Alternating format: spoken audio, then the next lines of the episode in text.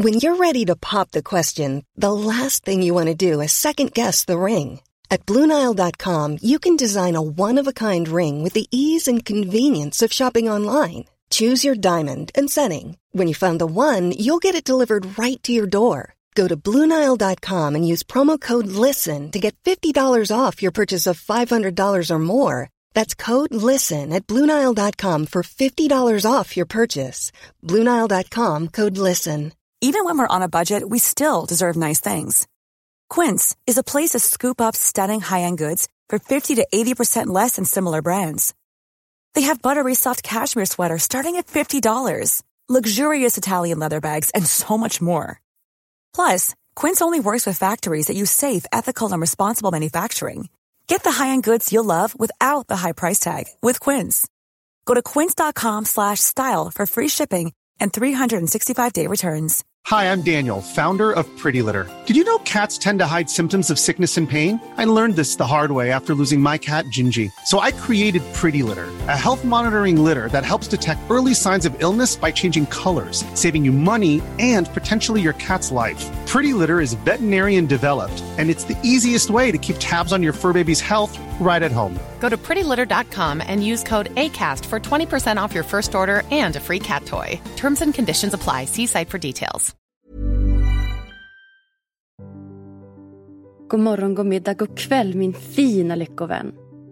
Oavsett vilken tid det är på dygnet för dig just nu så vill jag hälsa dig välkommen tillbaka till ännu ett avsnitt av världens bästa lyckopodd. Ja, den här podden den är till för dig som redan mår ganska bra men som är nyfiken på vad du kan göra för att må ännu bättre.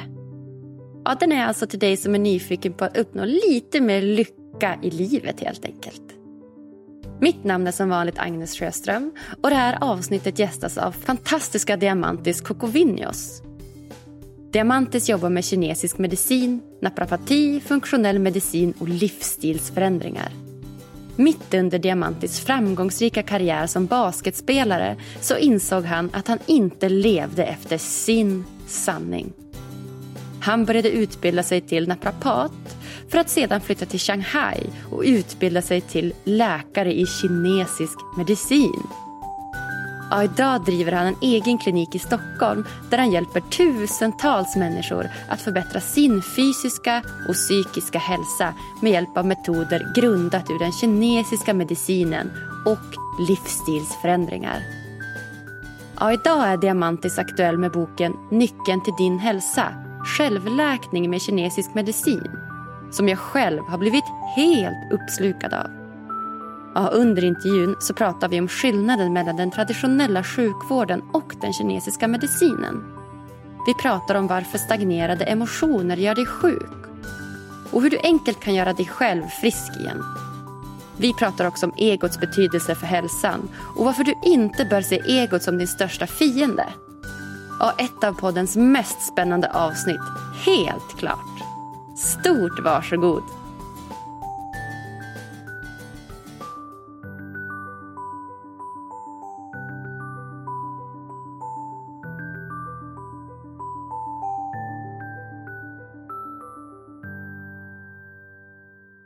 All right. Hjärtligt, hjärtligt välkommen till Lyckopodder, doktor Diamantis.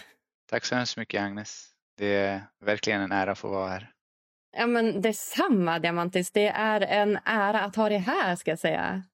Det är jättetrevligt. Jag har sett fram emot faktiskt det här samtalet. Ja, men jag med. Jag tycker att du är en superspännande person och känner att så här, jag har så många frågor. Jag vet inte vart jag ska börja. Mm. Vad känner du? Vad har du för förväntningar på det här samtalet? Vi får se. Jag tycker om bara namnet på din podd, Lyckopodden. Och eh, väldigt mycket handlar just om lycka.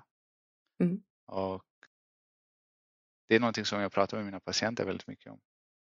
Jag märker det. Jag, jag har ju ja, men, lusläst hela din Instagram egentligen och jag tycker att den är helt fantastisk och du har så många bra, bra tips och råd. Och det, ordet dyker upp väldigt mycket hos dig, ordet lycka. Det, ja. det är liksom ständigt förekommande i dina, dina inlägg måste jag säga. Precis, det är så. för att lyssnarna ska få en liten inblick i vem du är och vad du gör och dina tankar och så, så tänkte jag börja med att läsa upp en av dina Instagram-posts som du lagt upp på din egna Instagram som heter Lite om Diamantis och hans insikter. Känns det okej? Okay? Absolut.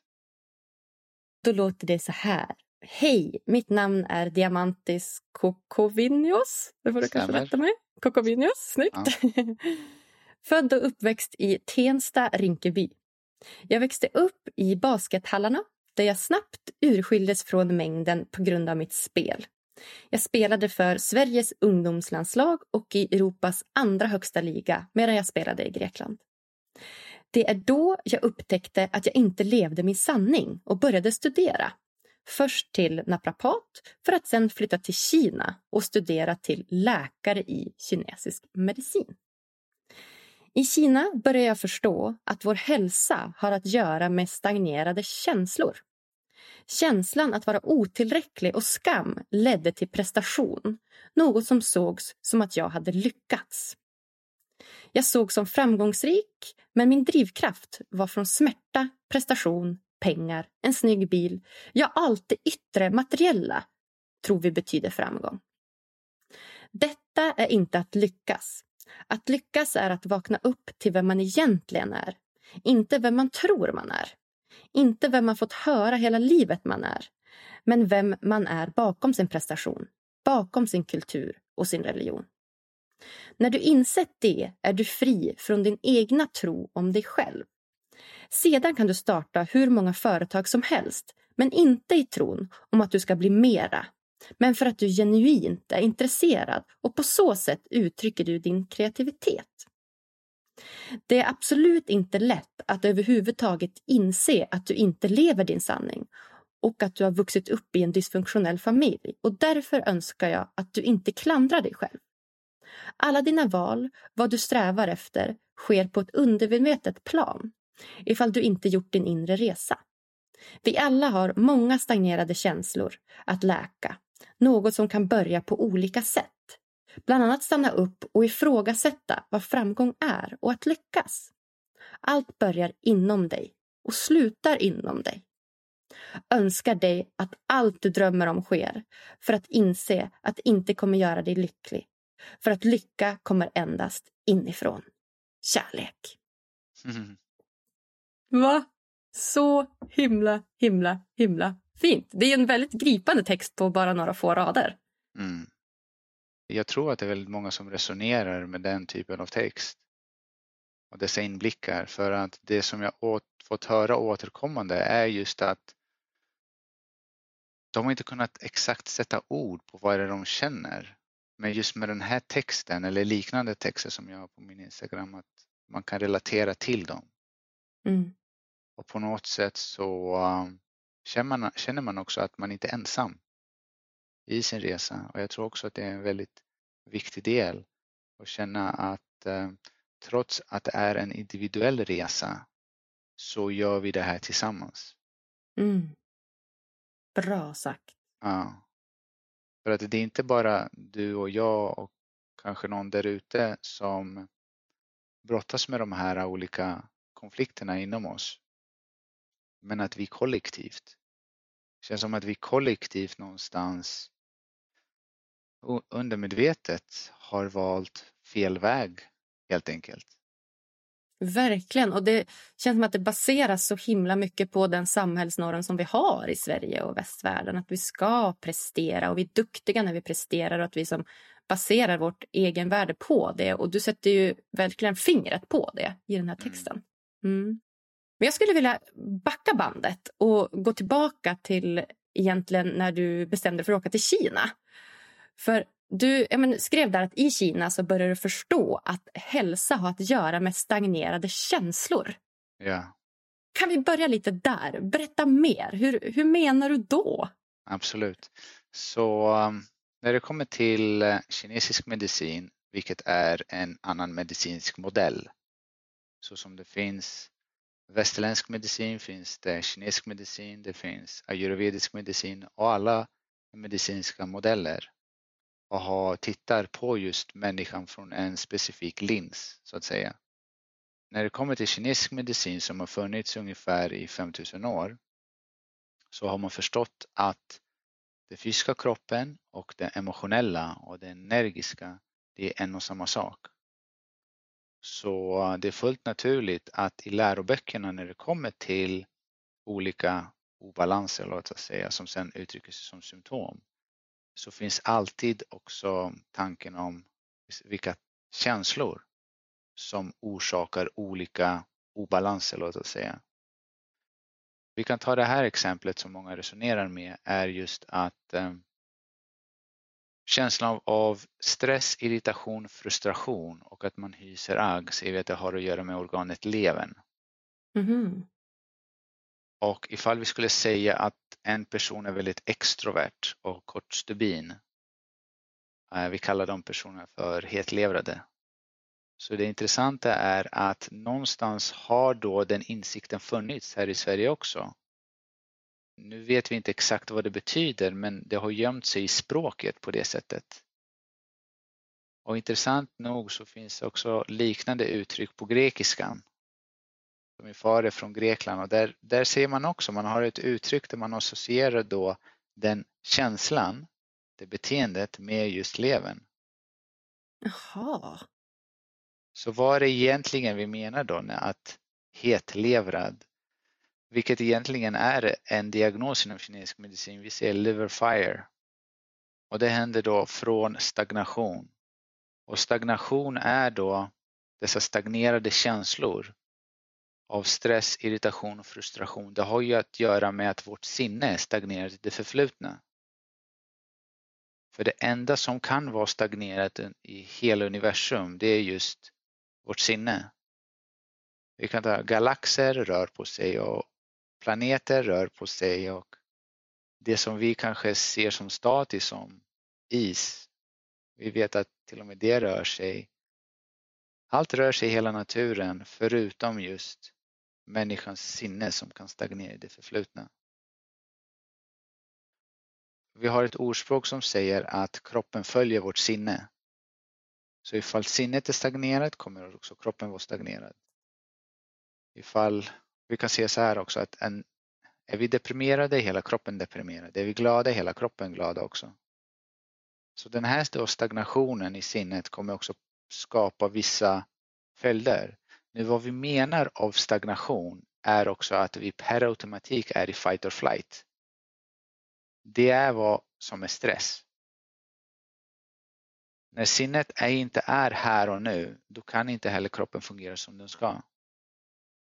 Så fysiologiskt sett, biokemiskt sett kan endast kroppen fungera som den ska när vi är fullständigt här och nu.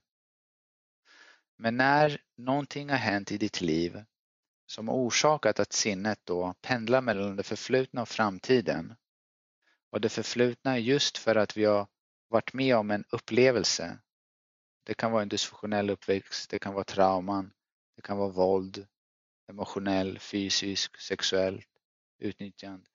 Och vi stagnerar då där, i det förflutna. Sinnet hoppar då till framtiden för att undvika liknande situationer. Och där också kommer också känslan av kontroll. Men den stagnationen som är relaterad då till just levern.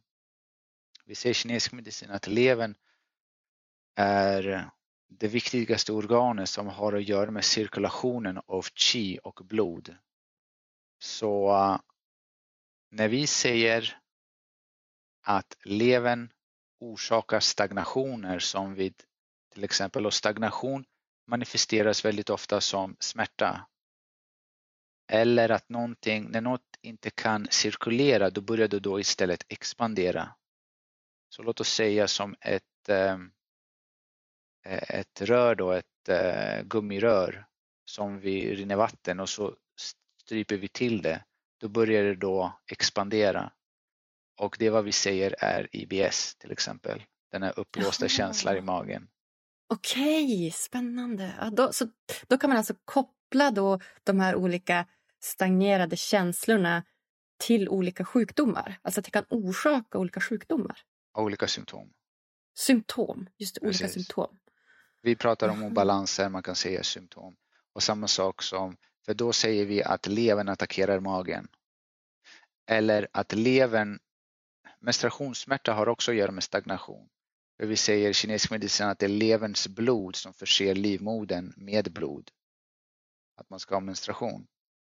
Men ifall det finns en stagnation där så kommer man ha väldigt smärtsamma menstruationer och PMS därefter. Mm. Okej, och hur behandlar man det här då? Säger man har jättemycket mensvärk eller, om man, om man har, eller oavsett vilket symptom är, säg att du har mycket stagnerade känslor, hur, hur behandlar man det då?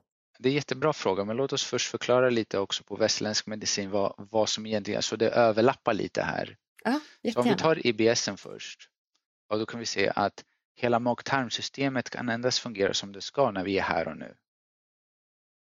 Och mer eller mindre vad det är vi gör när man kommer till någon som jobbar med kinesisk medicin, akupunktur och örter, det är att vi hjälper då kroppen komma till här och nu med hjälp av akupunktur, vilket bland annat påverkar också vagusnerven, vilket är den, den nerv som går från hjärnstammen till de inre organen. Samtidigt påverkar vi det neuroendokrina systemet, så hela nervsystemet som sen påverkar också hormonerna och neurotransmittorerna så att det är en form av reset så att man kommer tillbaka till här och nu. Samtidigt då så kan man fråga sig om vad är det med menstruationssmärta i så fall? Jo, det var en väldigt intressant sak för jag, jag var ju en sån student som aldrig tog bara ett svar för givet. Jag ville alltid veta frågan, men varför? Tyvärr så fick jag inte den, det svaret i Kina men när jag läste vidare inom litteratur gällande funktionell medicin så förstod vi sedan att eleven har en viktig roll i att metabolisera östrogen och andra hormoner. Så ifall vi har en stagnerad lever så kommer inte kunna göra det jobbet och metabolisera dem, de hormonerna och därav kommer det bli då att kvoten mellan de olika hormonerna kommer vara då för stor. Vilket kommer yttra sig som då menstruationssmärta och PMS och så vidare. Så där, där fanns ju svaret. Så återigen, när vi behandlar då levern, vilket vi egentligen menar, för att kinesisk medicin använder sig av metaforer. Det fanns ingen teknologi så många tusen år sedan. Så trots att man använder sig av metaforer som de fem elementen och olika typer av terminologi så inkluderas kroppens alla fysiologiska och biokemiska funktioner i just det här systemet. Det är otroligt komplext. Och då kommer din viktiga fråga. Yes! Vad gör man? Som är fantastiskt. Så det, är så det är så intressant att även många här som sägs ha en holistisk syn på vår kropp och på hälsa så frågar man vad är den här en, ett råd, ge mig ett råd där jag kan förbättra det här symptomet och så vidare. Men det är också det är, ett, det är en reduktionistisk fråga, det är inte en holistisk fråga.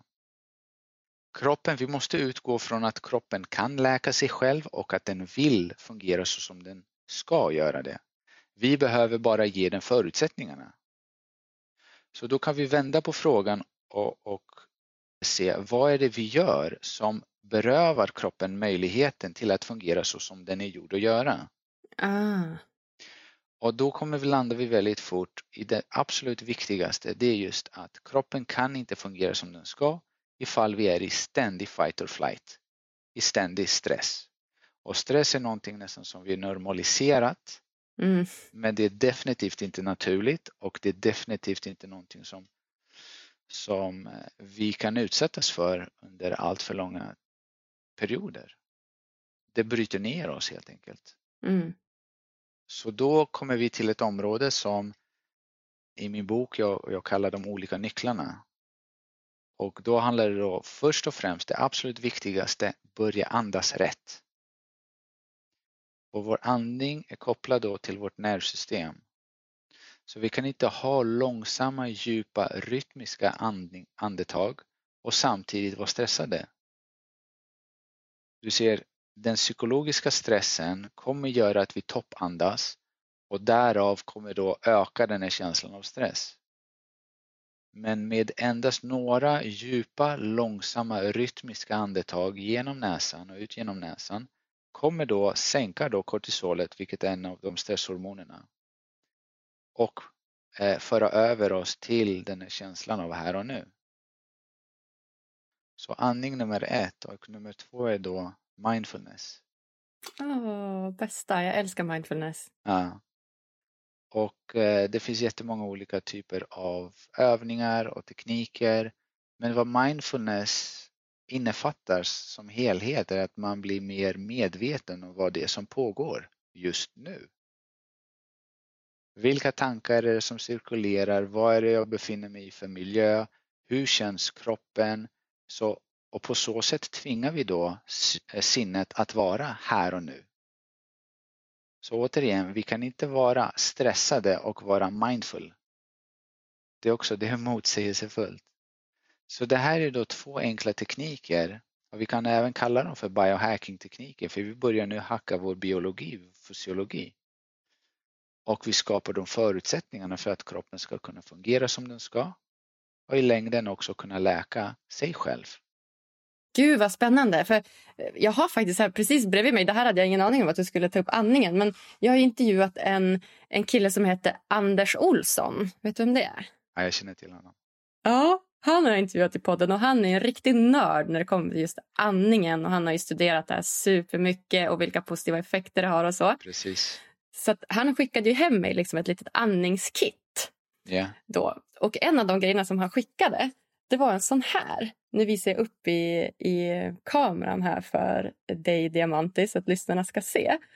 Och Man kan beskriva det som en liten napp, alltså en liten tutte typ med ett sånt nyckelring runt sig. Ja. Eller nyckelband kanske man säger, som ska ha den här runt huvudet. Och sen ska man då andas i den här lilla nappen. Precis. Och där kan man också ställa in här eh, hur mycket liksom andning, eller hur, ska man säga, hur, hur tungt man ska andas eller hur djupt man ska andas då i den här. Så det här kanske är någonting att, eh, att eh, ja, men dela med sig till lyssnarna av i podden eller någonting så andningsnapp. Själv, självklart, självklart. Så alla verktyg, alla hjälpmedel som kommer då återställa vår djupa, normala, rytmiska andning kommer då ha jättefina fysiologiska förändringar i kroppen. Spännande. Okej. Okay. Så nu har vi varit inne på stress och det vet vi, det är ju extremt vanligt här i, idag. Eh, I det samhället vi lever i. Det är ju helt sjukt att vi bara springer runt och är stressade och att det som du säger har blivit något, något naturligt. Men mm. Om man börjar i, i andra änden då, jag som liksom tänker klassisk västerländsk medicin, du får ett piller mot allt typ och så ska, du liksom, ska det rädda dig. Men om man tänker liksom såna här sjukdomar som typ så här cancer och diabetes och sånt, kan man på något sätt säga att det kan botas eller lindras på något sätt med kinesisk medicin? Jag ska säga så här att alla alla fall är otroligt individuella. Kinesisk medicin bryter ner då en diagnos till, olika, till många olika anledningar till varför man har drabbats just av den diagnosen. Och då måste man då se utifrån den, den specifika individen då. För att oavsett om vi har samma diagnos så kan vara orsaken till den kan vara helt olika. Kinesisk medicin är verkligen patientcentrerad. För att kunna hjälpa dig, låt oss säga att du kommer till mig med en specifik diagnos. Jag är inte så intresserad av diagnosen. Jag kommer kanske ägna mig några minuter bara för att få ner diagnosen och dina symptom. Därefter, det som intresserar mig är att hur, hur har du, vad är det som har gjort att du undermedvetet utvecklat ett beteendemönster som har lett till obalanser vilket yttrat sig i specifika symptom som till slut har blivit, blivit diagnostiserad som ja, A, B, C eller D. Mm. Det är det som är det intressanta till mig. Mm. Mm. För att ifall vi inte gör någonting åt beteendet då spelar det ingen roll om jag ger dig världens bästa örter eller alla de tillskott du behöver eller alla nålar i världen, då kommer du oavsett om du blir bättre genom en behandlingskur, då kommer du sen ett halvår senare komma tillbaka och knacka på min dörr. Och det vill, det vill jag inte. Jag, jag brukar säga att jag, jag är glad att du är här men jag vill inte ha dig här. Den var ju bra. Just, just för att vi tillsammans ska komma till insikt. Vad är det som har gjort att det här då, den här obalansen och vad är den här då? Och allt brukar då landa i stress. Mm. Men då går vi också igenom vad är det här stress för något? För man kan säga att ja, arbetsplatsen, jag behöver byta arbetsplats. Okej, okay, då byter vi. Nej, det här var inte bra heller.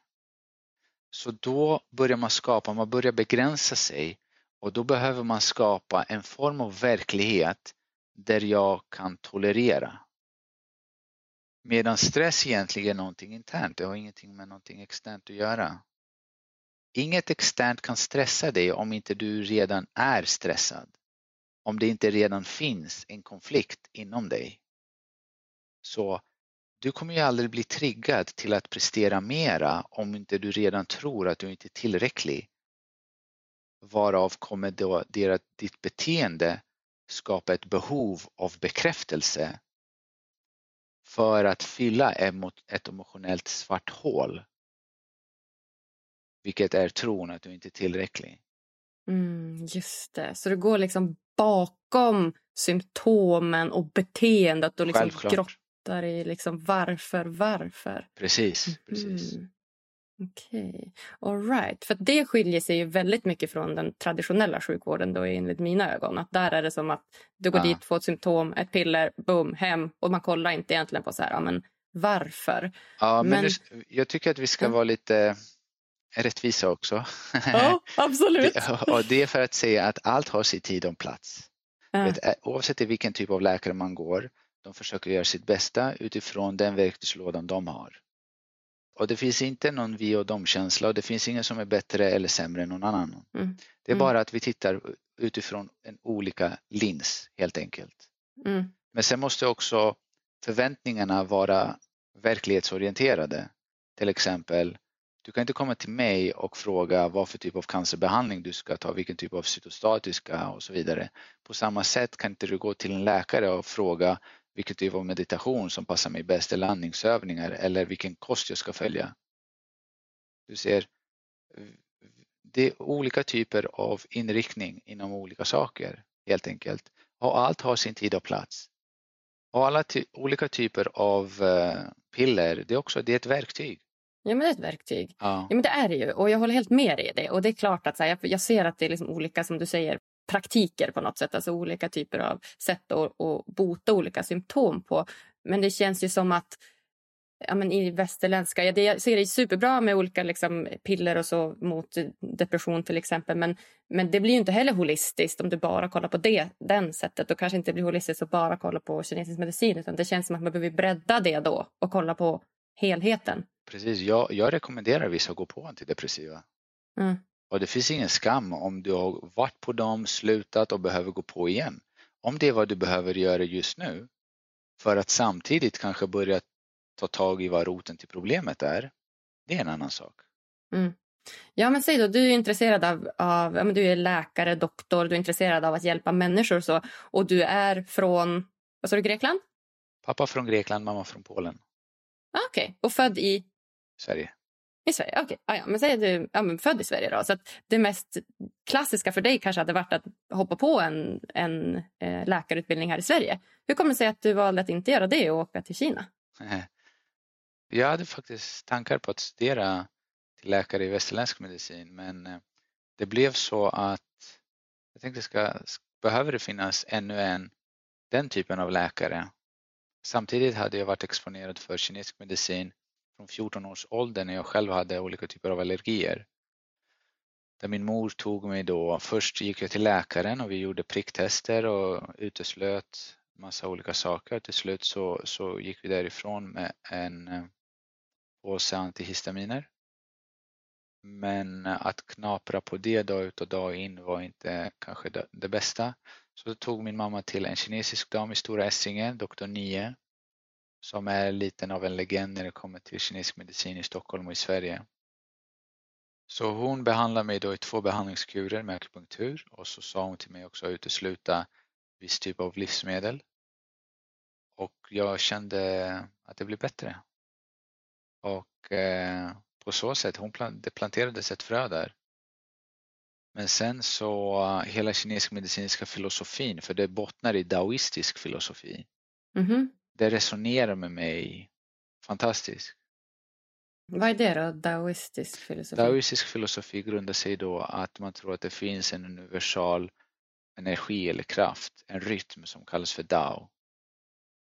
Den viktigaste boken heter Dao De Ching och är, um, består av 81 verser.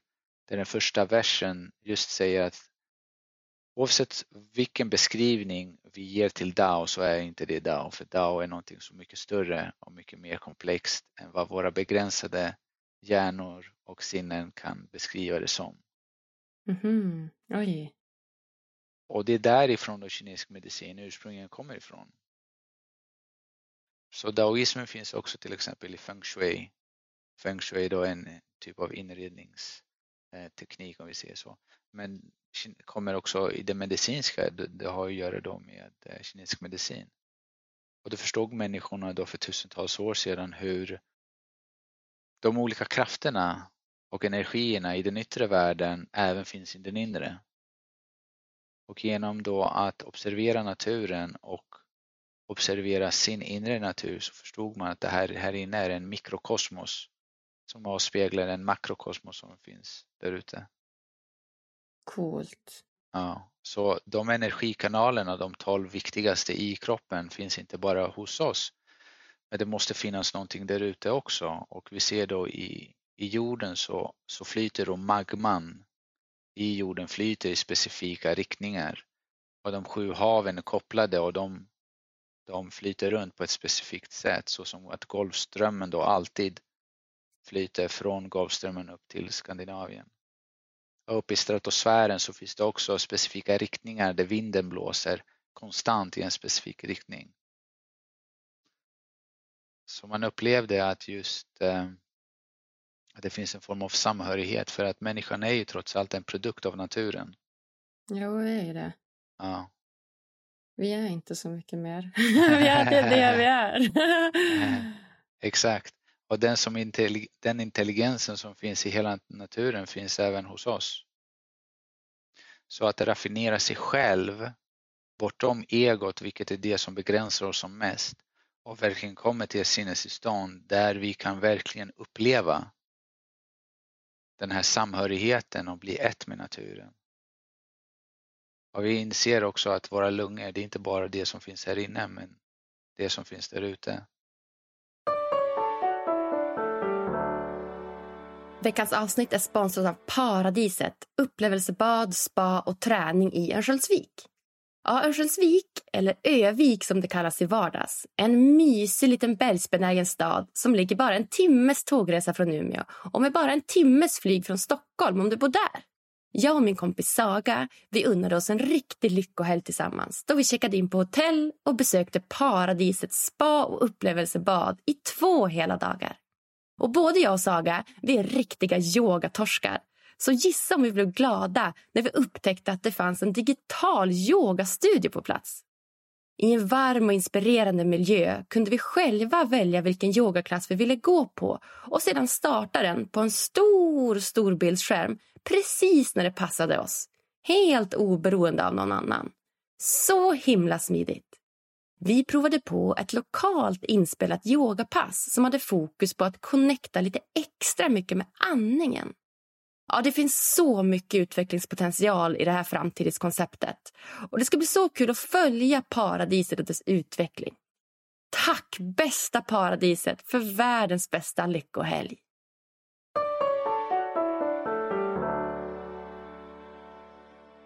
Men kan vi dyka in lite på egot då? För att det vet jag också att du har skrivit lite grann om. Och vi är ju liksom jag skulle inte säga födda med ett ego, men vi utvecklar ju ett ego under tiden som vi lever som, som många ser som liksom någonting negativt eller någon liksom motståndskraft, liksom, något ont på så sätt. Men eh, hur skulle du säga, hur påverkar vårt ego vårt mående?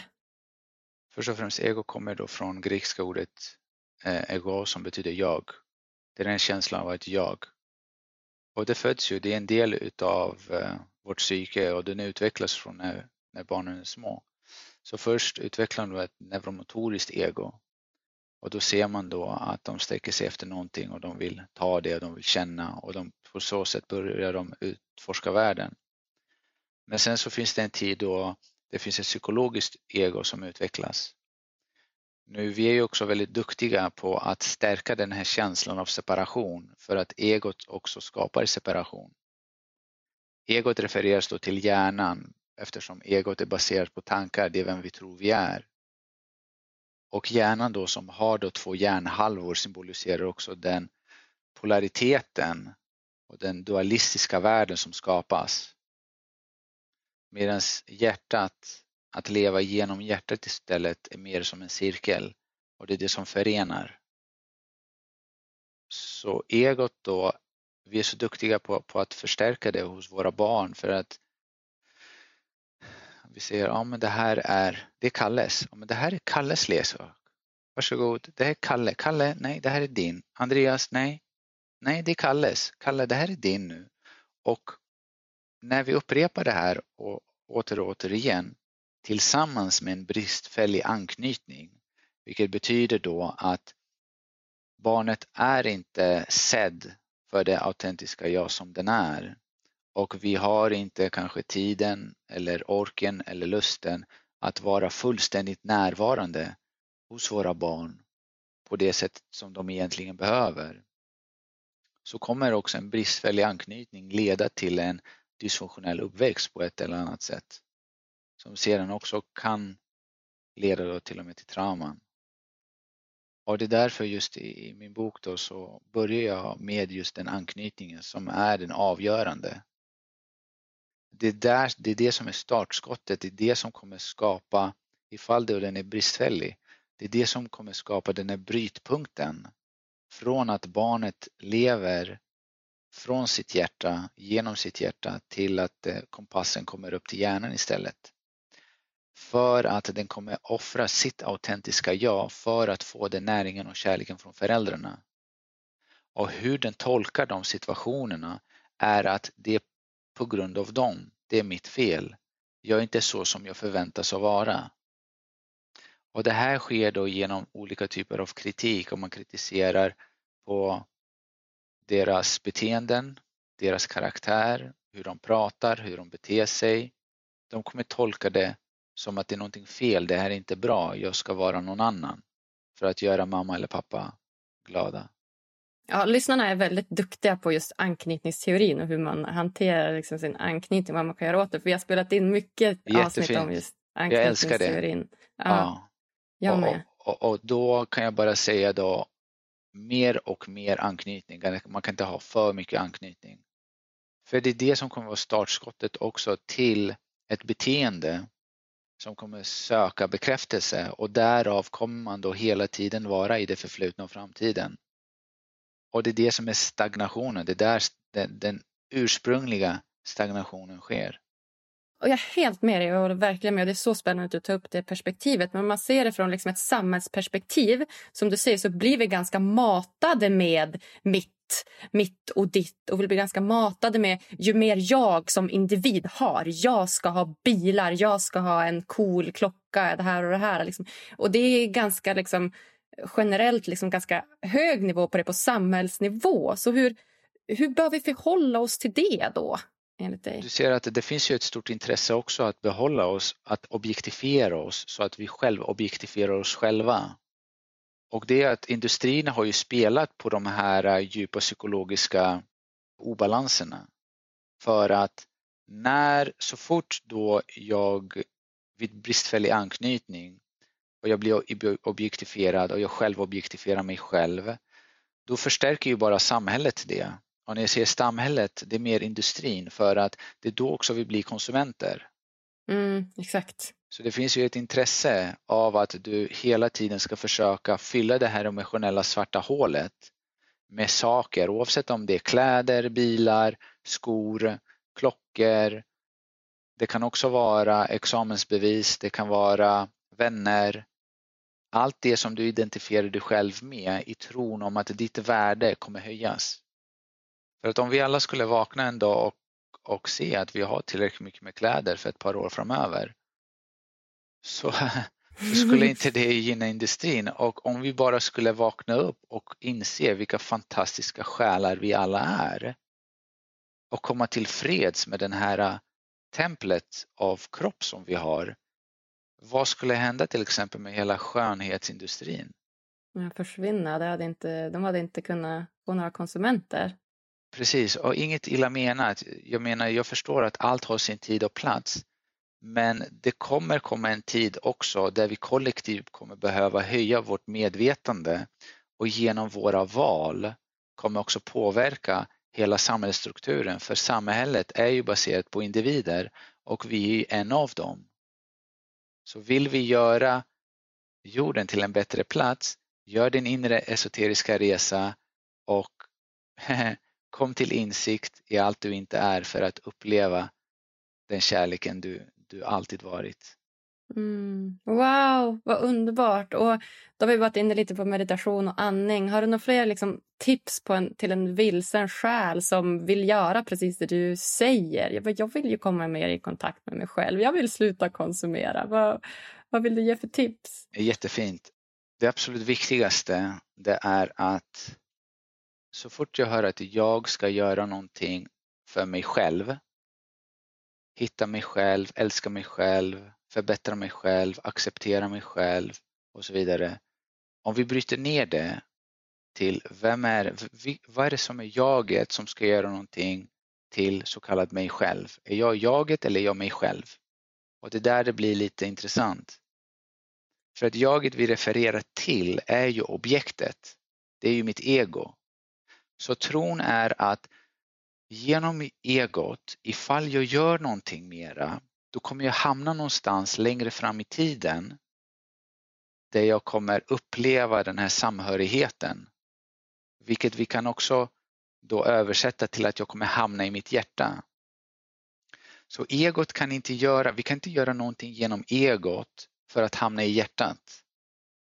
Vi behöver inse att egot var den här psykologiska överlevnadsstrategin vi behövde undermedvetet utveckla för att överleva de psykologiska omständigheterna som vi växte upp i. Och genom den insikten så det, det, är inte mer, det är inte att jag ska göra mera för att hitta mig själv. Vem är, det, vem är det som letar? Är det jag som letar eller är det jag som är mig själv? Jag är ju redan här. Jag är ju redan. Jag behöver ju bara inse allt jag inte är. För att sedan tillåta mig själv falla tillbaka till epicentrumet. Till här och nu. Och där kommer det definitivt finnas motstånd för att det är den platsen som jag associerade som liten med smärta. För det var ju när jag var mitt autentiska jag, jag satt och, eller lekte och gjorde mina grejer. När då, låt oss säga min temperamentfyllda far kom in och bara välde ur sig massa kommentarer helt plötsligt att vi var lata, vi var inte vi bara ja, fördrev tiden och så vidare. Så den platsen som är mitt hjärta associerades då med smärta. Och nu säger vi att vi ska gå tillbaka till den platsen. Men det handlar också om att se hela panoramat på hur mitt beteendemönster undermedvetet utvecklades. Att se att jag är safe så som jag är och vart jag är i livet. Men jag kan samtidigt inte heller befinna mig i toxiska relationer eller miljön där jag kan råka ut för mer smärta när jag är mitt autentiska jag. Och det är därför då folk isolerar sig. De som kallar sig själv ensamvargar, det är inte för att de trivs bäst när de själva, det är för att det gör så ont när de är med andra för de får inte vara sitt autentiska jag. Mm. Det är väldigt viktigt att ta, ta till sig. När, när ett barn då isolerar sig och kanske är i social media, det är för att de skapar en starkare anknytning med sina vänner eller med sina teknologiska prylar. För det är för smärtsamt att vara i närvaron, i, i närvaron av sina föräldrar. För att de blir ju hela tiden emotional neglected. De blir inte sedda. Och när så fort de är frustrerade och projicerar det på sin, sina föräldrar, vilket de egentligen säger Mamma, pappa, hjälp mig bära den här äh, smärtan, den är bara för tung. Då trycks den tillbaka in i barnet och så avvisas den in i rummet och isoleras. Ja, alltså jag blir så ledsen av det här. Det är så hemskt. Det är precis det motsatta som de egentligen behöver. Mm. Så vad gör vi då? Alltså, vad ska vi göra åt det här? Vi måste vinna tillbaka våra barns hjärtan. Mm. Och vi kan inte tvinga dem att ge sitt hjärta till oss. De vill det hela tiden. Men, men det kommer finnas, de kommer vara tveksamma. För vad om jag gör det nu kommer jag återigen få den här oförutsägbara psykologiska smärtan. Det är därför det är absolut viktigt för föräldrarna att börja göra sin egna inre resa för att läka sina emotionella sår och befria sig själv från alla de stagnerade känslorna som man bär på. Mm. Och hur gör man det då? Hur, hur, går, hur gör man sin egna inre resa? Det är ett, verkligen ett begrepp som florerar. Så här, ja, men Du behöver lära dig din, vem du är, din inre resa. Liksom, hur, nu ska jag göra en inre resa. Hur, hur gör man det? Jättefin fråga. Och vi har ju så blivit indoktrinerade i att ställa frågan hur. Hur ska jag förbättra, hur ska jag förändra, hur ska jag hitta och så vidare. Men frågan hur är för den yttre världen. Hur ska jag förbättra teknologin i den här telefonen? Hur ska jag förbättra omständigheterna för ventilation och så vidare. Men i den inre resan kan vi inte använda oss av verktyget hur. För hur är egentligen en väldigt maskulin och väldigt aggressiv fråga. Den utåtriktade och det är någon som söker. När vi nu gör den inre resan, det handlar inte om att vi ska hitta någonting. Vi ska inte hitta oss själva. För återigen, vem är det som letar? Och vad är det som förväntas hitta? Vi ska bara upptäcka och vi upptäcker genom frågan vad det är. Så det är mer en passiv, det är en, väldigt, det är en mer yin-fråga, det är mer feminin energi i den. Och den är öppen och den är välkomnande. Och den är, och den är redo för förändring. Det är inte jag som ska förändra mig själv genom frågan hur, men genom frågan vad är i den inre esoteriska resan, när jag kommer till insikt av vad och allt jag inte är, i den ögonblicken kommer också förändringen ske. Wow! Så det är inte jag som skapar förändring, förändring sker när jag inser allt jag inte är. Shit, alltså jag tycker typ att den här podden baseras på frågan hur. Hur gör vi för att inte? Hur gör vi för att inte? Hur ska vi göra för att inte? Men ja, det är helt fel. Då. Eller fel, nej, eller det är väl kolla, också rätt. Yt- men... Ja, absolut. Men i den yttre, så hur ska jag praktiskt sitta för att andas rätt? Hur ska jag mm. praktiskt mm. sitta för att meditera? Hur med mindfulness? Hur ska jag äta? Hur ska jag sova? Och allt det. Hur ska jag träna? Fantastiskt.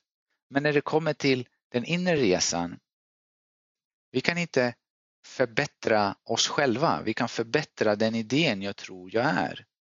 Vi kan modifiera den i tron om att det kommer lätta lite. Men idén vem jag tror jag är är ju baserad på mina stagnerade tankar. Det är vad egot är, det är bara massa, massa tankar. Och det är det som är ett objekt. För att när jag säger jag, jag refererar ju till någonting. Och jag kan referera till mitt namn, jag heter Agnes. Jag kan referera till min podd ifall jag identifierar mig själv med den, till mitt utseende, till mina examensbevis, till vad som har hänt mig. Men det här är inte någonting jag är, det är någonting som antingen jag har, som tillhör mig. För att om vi skulle säga, okej, okay, är jag min kropp eller har jag min kropp? Jag har en kropp. Det betyder att kroppen är min, den tillhör mig. Det betyder att ifall jag skulle råka ut för en olycka och jag skulle förlora min hand, då skulle jag säga till mina vänner att jag förlorade min hand. Det betyder att handen tillhörde mig, den var här, nu finns den inte här. Definitivt behöver vi den här kroppen för att kunna uppleva livet som en människa. Men på samma sätt som vi går in i en bil och kör bilen, vi blir ju inte bilen. Så vi är födda in till den här kroppen. Och kroppen förnyar sig. Varje sju år fullständigt ny kropp. Då går vi till nästa, tankar. Återigen, det är någonting vi har, det är inte någonting vi är. Det är mina tankar, de tillhör mig, de kan inte existera oberoende av mig.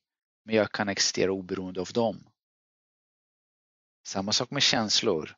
Jag är betraktaren som ser, som observerar, som betraktar känslorna kommer. Irritation, oj, här bubblar det och så går det. Och slutligtvis våra minnen. Och minnen, för vissa kommer till mig och säger Diamantis, jag har så pass mycket bagage. Då indikerar vi att jag är mitt minne. Eftersom allt det som har hänt mig har jag då associerat via mitt minne. Jag kan inte säga att jag är mitt minne eftersom jag har ett minne. Så där helt plötsligt skapas det en separation till allt det här. Och då kan vi väldigt lätt fråga oss, vad är det som finns kvar? Utan att försöka komma på någonting, utan att hitta på ord eller någonting. Men bara stanna med den här känslan, jag finns, jag är. Det eviga närvarande medvetandet som observerar allt det här. För det med säkerhet kan jag säga, det är konstant. Kroppen förändras genom tid och rum. Tankarna förändras, minnena förändras. Men inte jag, det eviga närvarande medvetandet. Så det här måste ju finnas först. Den här intelligensen måste ju existera för att allt det andra ska komma och gå. Mm. Shit. Så du ser, mina patientbesök, det första, det är det här jag diskuterar. Det är mer ett uppvaknande mot ett uppvaknande än att prata vilka symptom och, och vilka nålar eller örter du behöver. För det är det som kommer också skapa förändringen i ditt beteende. Och du kommer befria dig själv från alla de tron du har om dig själv. Då, finns det inte frågan hur ska jag hitta mig själv? Du ser helt, helt plötsligt den frågan blev orelevant. Exakt. Mm. Jag är ju här. Ja, jag är ju här. Shit! Alltså, va? Det var verkligen ett uppvaknande för mig också. Jag sitter bara och tar in. Herregud. Men varför används inte, varför är det inte vanligare med kinesisk medicin? Alltså för mig låter det som att så här, varenda kotte skulle behöva höra det här. Men det är väldigt ovanligt att gå till liksom en läkare som säger det här till dig. Ja, jag vet. Eh, nu, kinesisk medicin är inte, det är klart vi pratar inte på det här sättet. Det här är ju någonting som jag själv genom att frenetiskt fråga mig själv frågan varför. Det är här jag hamnat. I de här insikterna, det som är grundproblematiken. Det är hur vi associerar oss själva med våra tankar. Det är det som den inre konflikten är som driver vårt beteende. Och därför kan vi inte av ren rationell vilja förändra vårt beteende eftersom det är emotionellt så mycket djupare än så. Det är det som styr.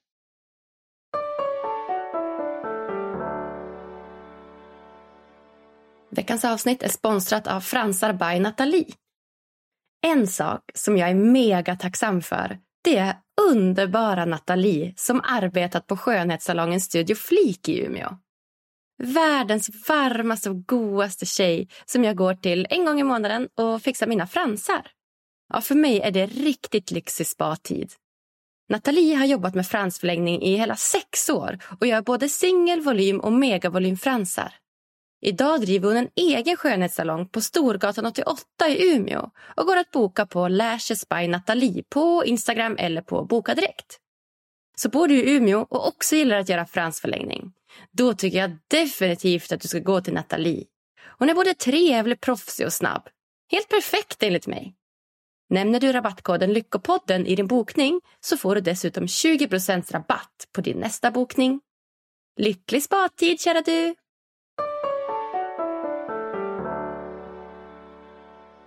Om du skulle beskriva, hur ser en liksom, diamantisdag ut? Alltså, du lever ju också i det här samhället och får ju väldigt mycket liksom, påtryckningar utifrån i form av egot, i form av klassiska arbetstider, i form av vart du ska bo och hur du ska leva. Hur ser en klassisk diamantisk dag ut? Jobbar du heltid till exempel? Jobbar du 8-17 liksom, så här, alla andra? Eller? Nej? Jag, eh, jag har en mantra som jag gärna delar med mig.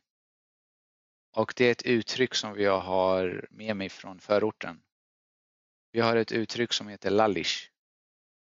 Det är, kommer från lalla, att leka. Så, ha, så har vi lagt till ish i slutet. lallish.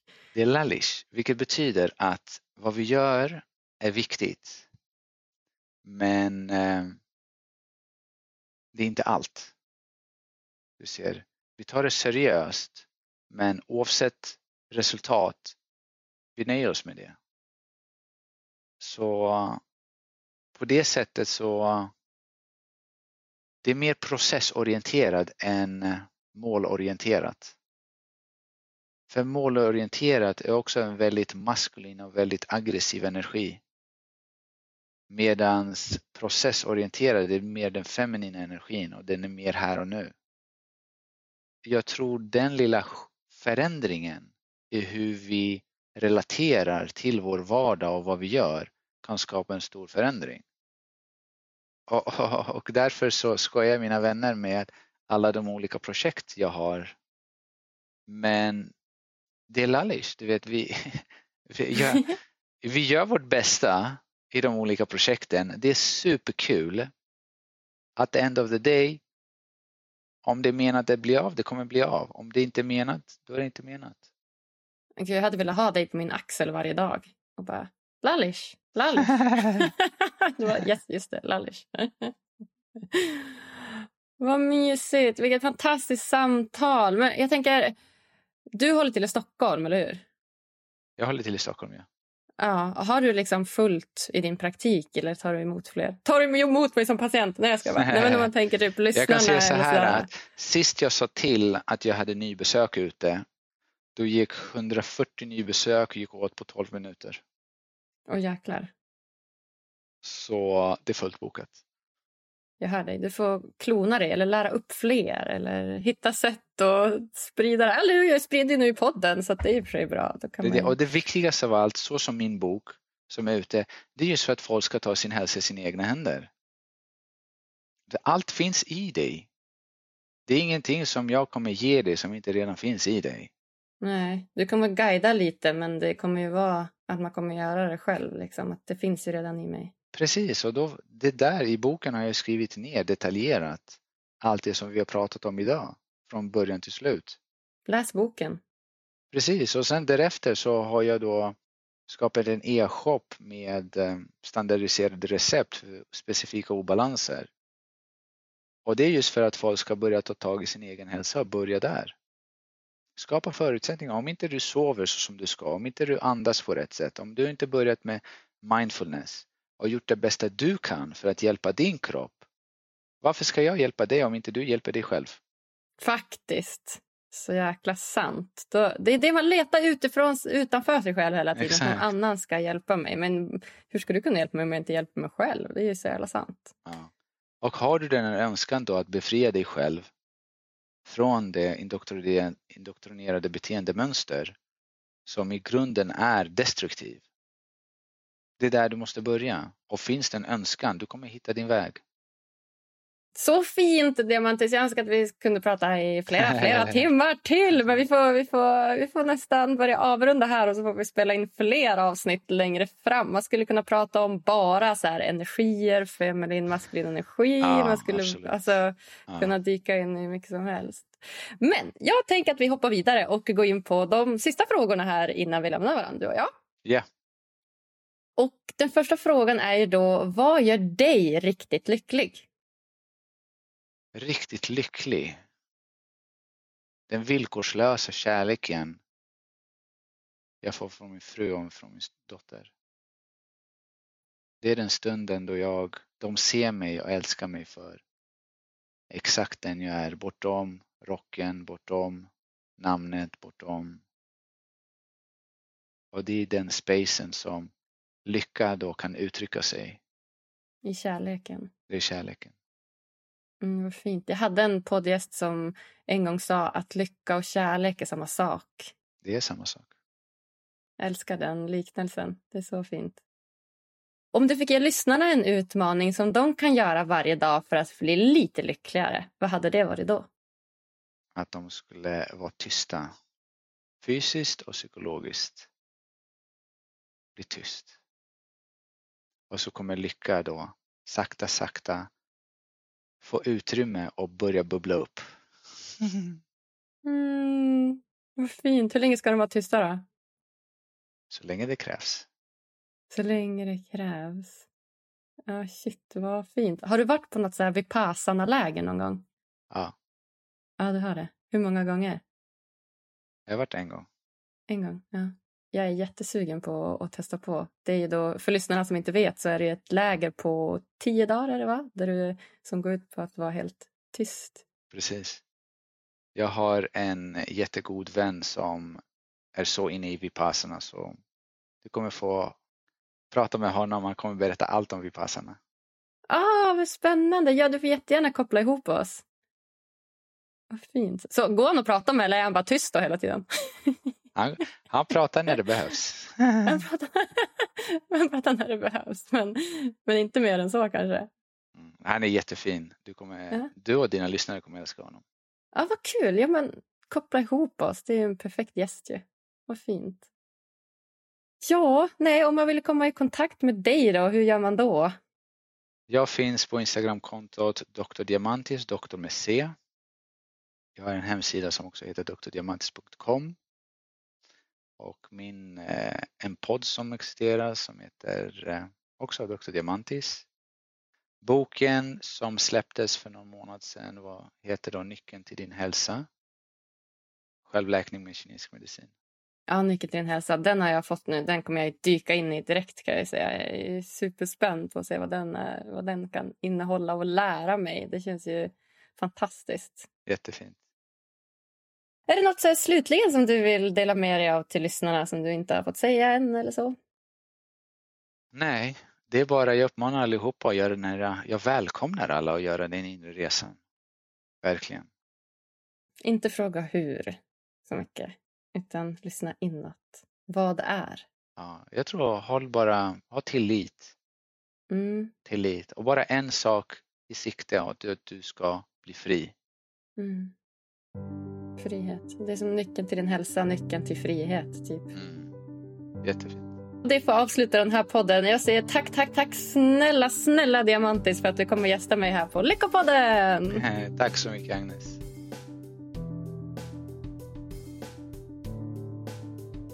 Nej men alltså wow. Underbara, fina, gulliga, bästa Diamantis. Hur klok får man vara egentligen? Ja, jag tror stenhårt på att det är våra stagnerade känslor som bidrar till så mycket psykisk ohälsa i Sverige. Vi isolerar oss och är ensamma för att vi inte upplever att vi kan vara 100% våra autentiska jag i grupp. Vi är ju trots allt flockdjur. Så sluta döma varandra, öppna upp sinnet och välkomna alla precis som de är. Och börja fråga frågan vad är istället för hur. Ja, hur kan ju också vara bra, men lägg i alla fall till frågan vad är? Den lite mer feminina vägen. Åh, vad spännande det här var. Guidade det här avsnittet dig till lite mer förståelse om hur du kan uppnå mer lycka och välmående i livet? Ja, då hade jag blivit så glad om du ville gå in på Podcaster-appen och lämna en liten kommentar om vad just du tyckte om podden. Ge oss jättegärna så många stjärnor som just du tycker den här podden förtjänar också. Och har du missat det så finns vi också på Instagram, Facebook, Twitter. Och där heter vi Lyckopodden. Ta hand om er nu finisar. Så hörs vi på tisdag igen. Puss och kram!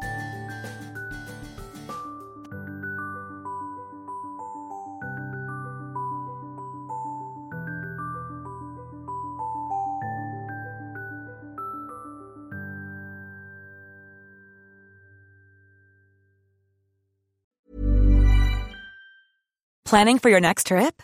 Elevate your travel style with Quince. Quince has all the jet setting essentials you'll want for your next getaway, like European linen, premium luggage options, buttery soft Italian leather bags, and so much more. And is all priced at 50 to 80% less than similar brands. Plus, Quince only works with factories that use safe and ethical manufacturing practices. Pack your bags with high-quality essentials you'll be wearing for vacations to come with Quince. Go to quince.com slash pack for free shipping and 365-day returns. Here's a cool fact. A crocodile can't stick out its tongue. Another cool fact, you can get short-term health insurance for a month or just under a year in some states. United Healthcare short term insurance plans are designed for people who are between jobs, coming off their parents' plan, or turning a side hustle into a full time gig. Underwritten by Golden Rule Insurance Company, they offer flexible, budget friendly coverage with access to a nationwide network of doctors and hospitals. Get more cool facts about United Healthcare short term plans at uh1.com. Planning for your next trip? Elevate your travel style with Quince. Quince has all the jet setting essentials you'll want for your next getaway, like European linen premium luggage options, buttery soft Italian leather bags, and so much more. And is all priced at 50 to 80% less than similar brands. Plus, Quince only works with factories that use safe and ethical manufacturing practices. Pack your bags with high-quality essentials you'll be wearing for vacations to come with Quince. Go to quince.com/pack for free shipping and 365-day returns.